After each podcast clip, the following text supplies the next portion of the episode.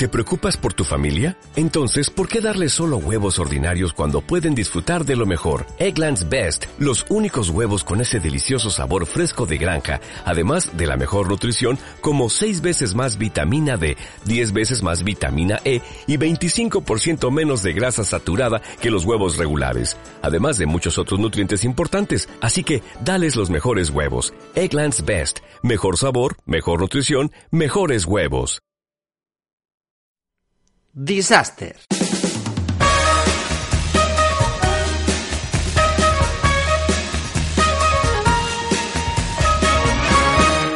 Bienvenidos a Disaster, vuestro podcast semanal. Sí, sí, digo semanal. Vamos a empezar el año con una nueva sección que espero que os traiga a muchos muy buenos recuerdos y a otros conocimientos sobre cómo era el pasado en el mundo de los videojuegos. Ya sabéis, para que podáis contrastar a qué estáis jugando ahora mismo y por qué. Porque hay mucha gente que no tiene ni idea y la verdad es que es una pena.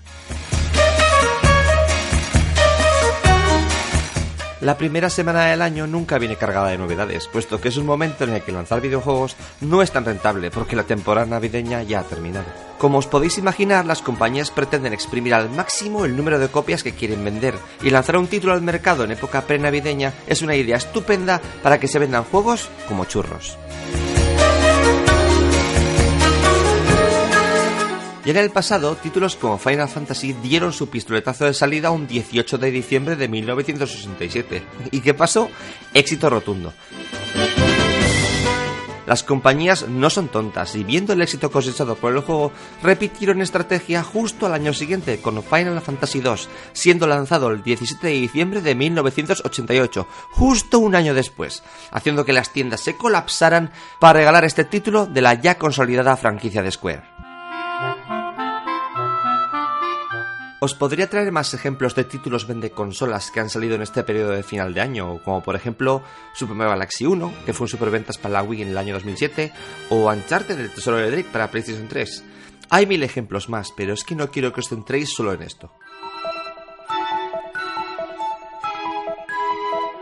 No nos olvidemos del hardware. Las compañías también han querido exprimir el lanzamiento de consolas, como ya lo hizo Nintendo con la Wii, que fue lanzado en Norteamérica un 19 de noviembre de 2006, aprovechando el boom del Black Friday.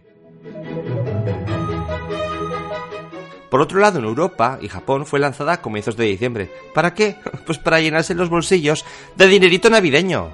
Anda que nos lista la gran N.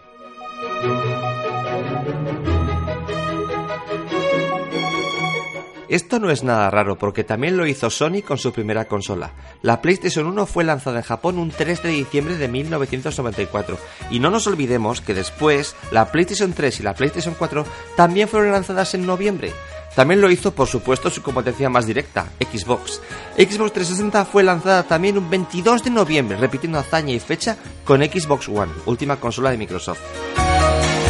¿Volverán a realizar la misma jugada y sacar a la venta Xbox Scarlet o como quiera que se llame esa consola de nuevo el 22 de noviembre? Sería mucha casualidad, pero bueno, pronto lo sabremos. Volviendo al tema, es muy difícil buscar en los anales del pasado los lanzamientos de todos los juegos de la historia de la humanidad, y más aún que coincidan con nuestro calendario europeo actual. Increíble pero cierto, en el pasado los videojuegos no se lanzaban de manera mundial ni consecutiva como se hace ahora. Antaño teníamos que esperar varios meses o incluso años para que llegaran los grandes títulos de Oriente a Occidente.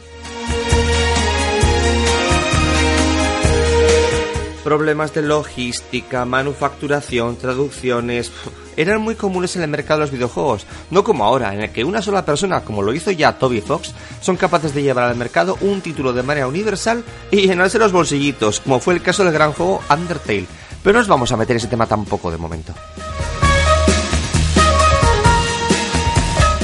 Entonces, ¿para qué estás aquí, Javi? Pues para contaros qué nos vamos a encontrar en los próximos episodios de este, vuestro podcast, e informaros, ya de paso, de las novedades que han llegado a nuestros hogares durante la semana.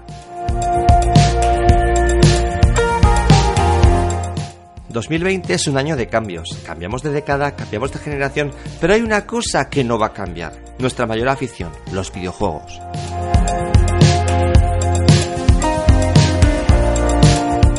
Esta sección se iba a titular Hoy hace X años que salió tal videojuego, pero por todo lo que ya os acabo de comentar, lanzar un juego la primera semana del año es algo bien extraño, así que en vez de echar un ojo al pasado, como algo especial os voy a comentar el lanzamiento del único título destacado de esta primera semana de enero de 2020, que no es otro que Brain Training para Nintendo Switch, lo que muchos consideran el no juego más exitoso de Nintendo.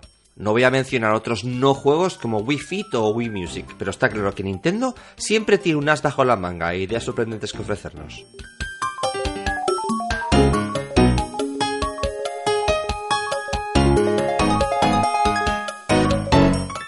Brain Training para Nintendo Switch no es una idea innovadora, pero sí que se aprovecha y muy bien de nuestros buenos recuerdos, y esto será más adelante clave para todos vosotros. Hagamos un poco de memoria.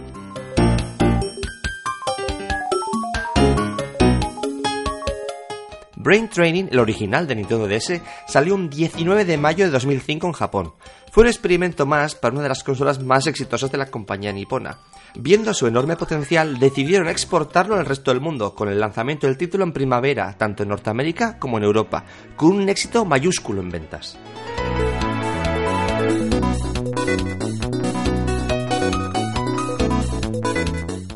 El juego nos proponía unos ejercicios mentales muy simples con la idea de reforzar nuestro cerebro. Seguro que estáis pensando lo típico. Si juego a Brain Training voy a ser más listo.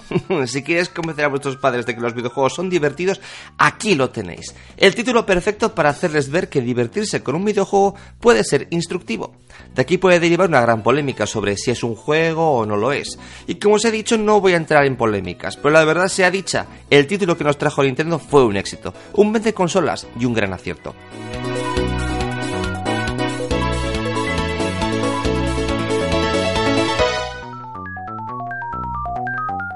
Todos los ejercicios son increíblemente adictivos, simples y eficaces. Además de eso nos aporta unos cuantos sudokus, que no lo vamos a negar, pueden ser un gran entretenimiento, sobre todo si estamos en un pequeño trayecto en el bus o en el metro. ¿Y qué nos aporta este nuevo título en 2020, a día de hoy? Pues lo mismo que hace unos años, pero con mejoras.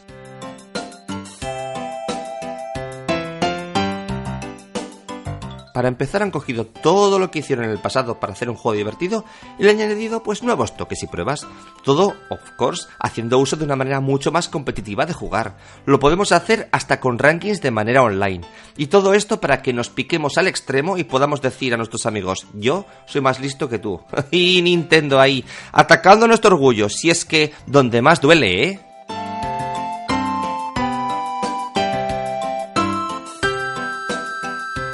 Tengo que decir que esta idea me parece un gran acierto, porque como profesor que fomenta una idea de videojuego como algo positivo, siempre me ha sido muy difícil demostrarlo, a pesar de que ya se ha demostrado que el uso de videojuegos es altamente positivo para prácticas como la cirugía, donde los cirujanos que juegan de manera activa se han mostrado mucho más hábiles a la hora de realizar su trabajo que otros que no, o en otros casos como la medicina paliativa, donde los jugadores, los pacientes, han incrementado sus actividades sociales y su propio cuerpo, han notado mejoría simplemente jugando a títulos como el Sports. En esta ocasión han añadido nuevas cosas como el uso del sensor de infrarrojos para jugar a pegar papel o tijera o el cuentadedos. Es un título muy interesante pero que tiene un nicho de mercado muy claro y muy específico. Estoy más que seguro que si le regalas este juego a un chico de 15 años te mirará con cara de ¿qué es esto? Pero si se lo regalas a una madre o a un abuelete que nunca ha jugado a videojuegos o a una familia con niños jóvenes, será un éxito rotundo.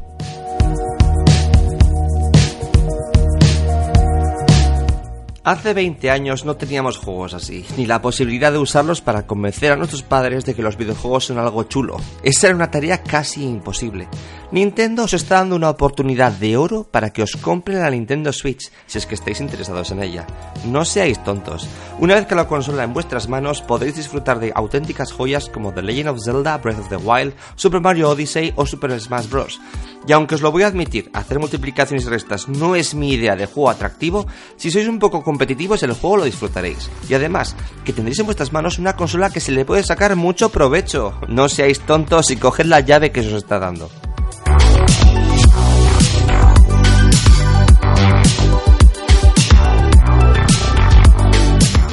Y esto es todo por hoy. Creo que para ser el primer podcast del año no ha quedado del todo mal.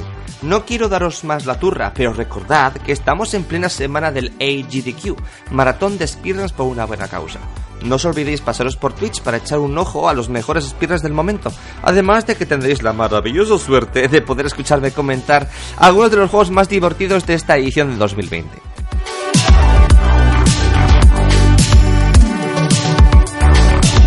La próxima semana os traeré otro podcast para que disfrutéis de lo lindo. No os olvidéis de suscribiros al canal de YouTube, que es gratis, seguidme en mis redes sociales, que os las dejaré abajo en los comentarios, y recordad que todos los días hay directo en Twitch TV barra Javi. Nos vemos muy pronto, gente. Hasta la próxima. Chao, chao.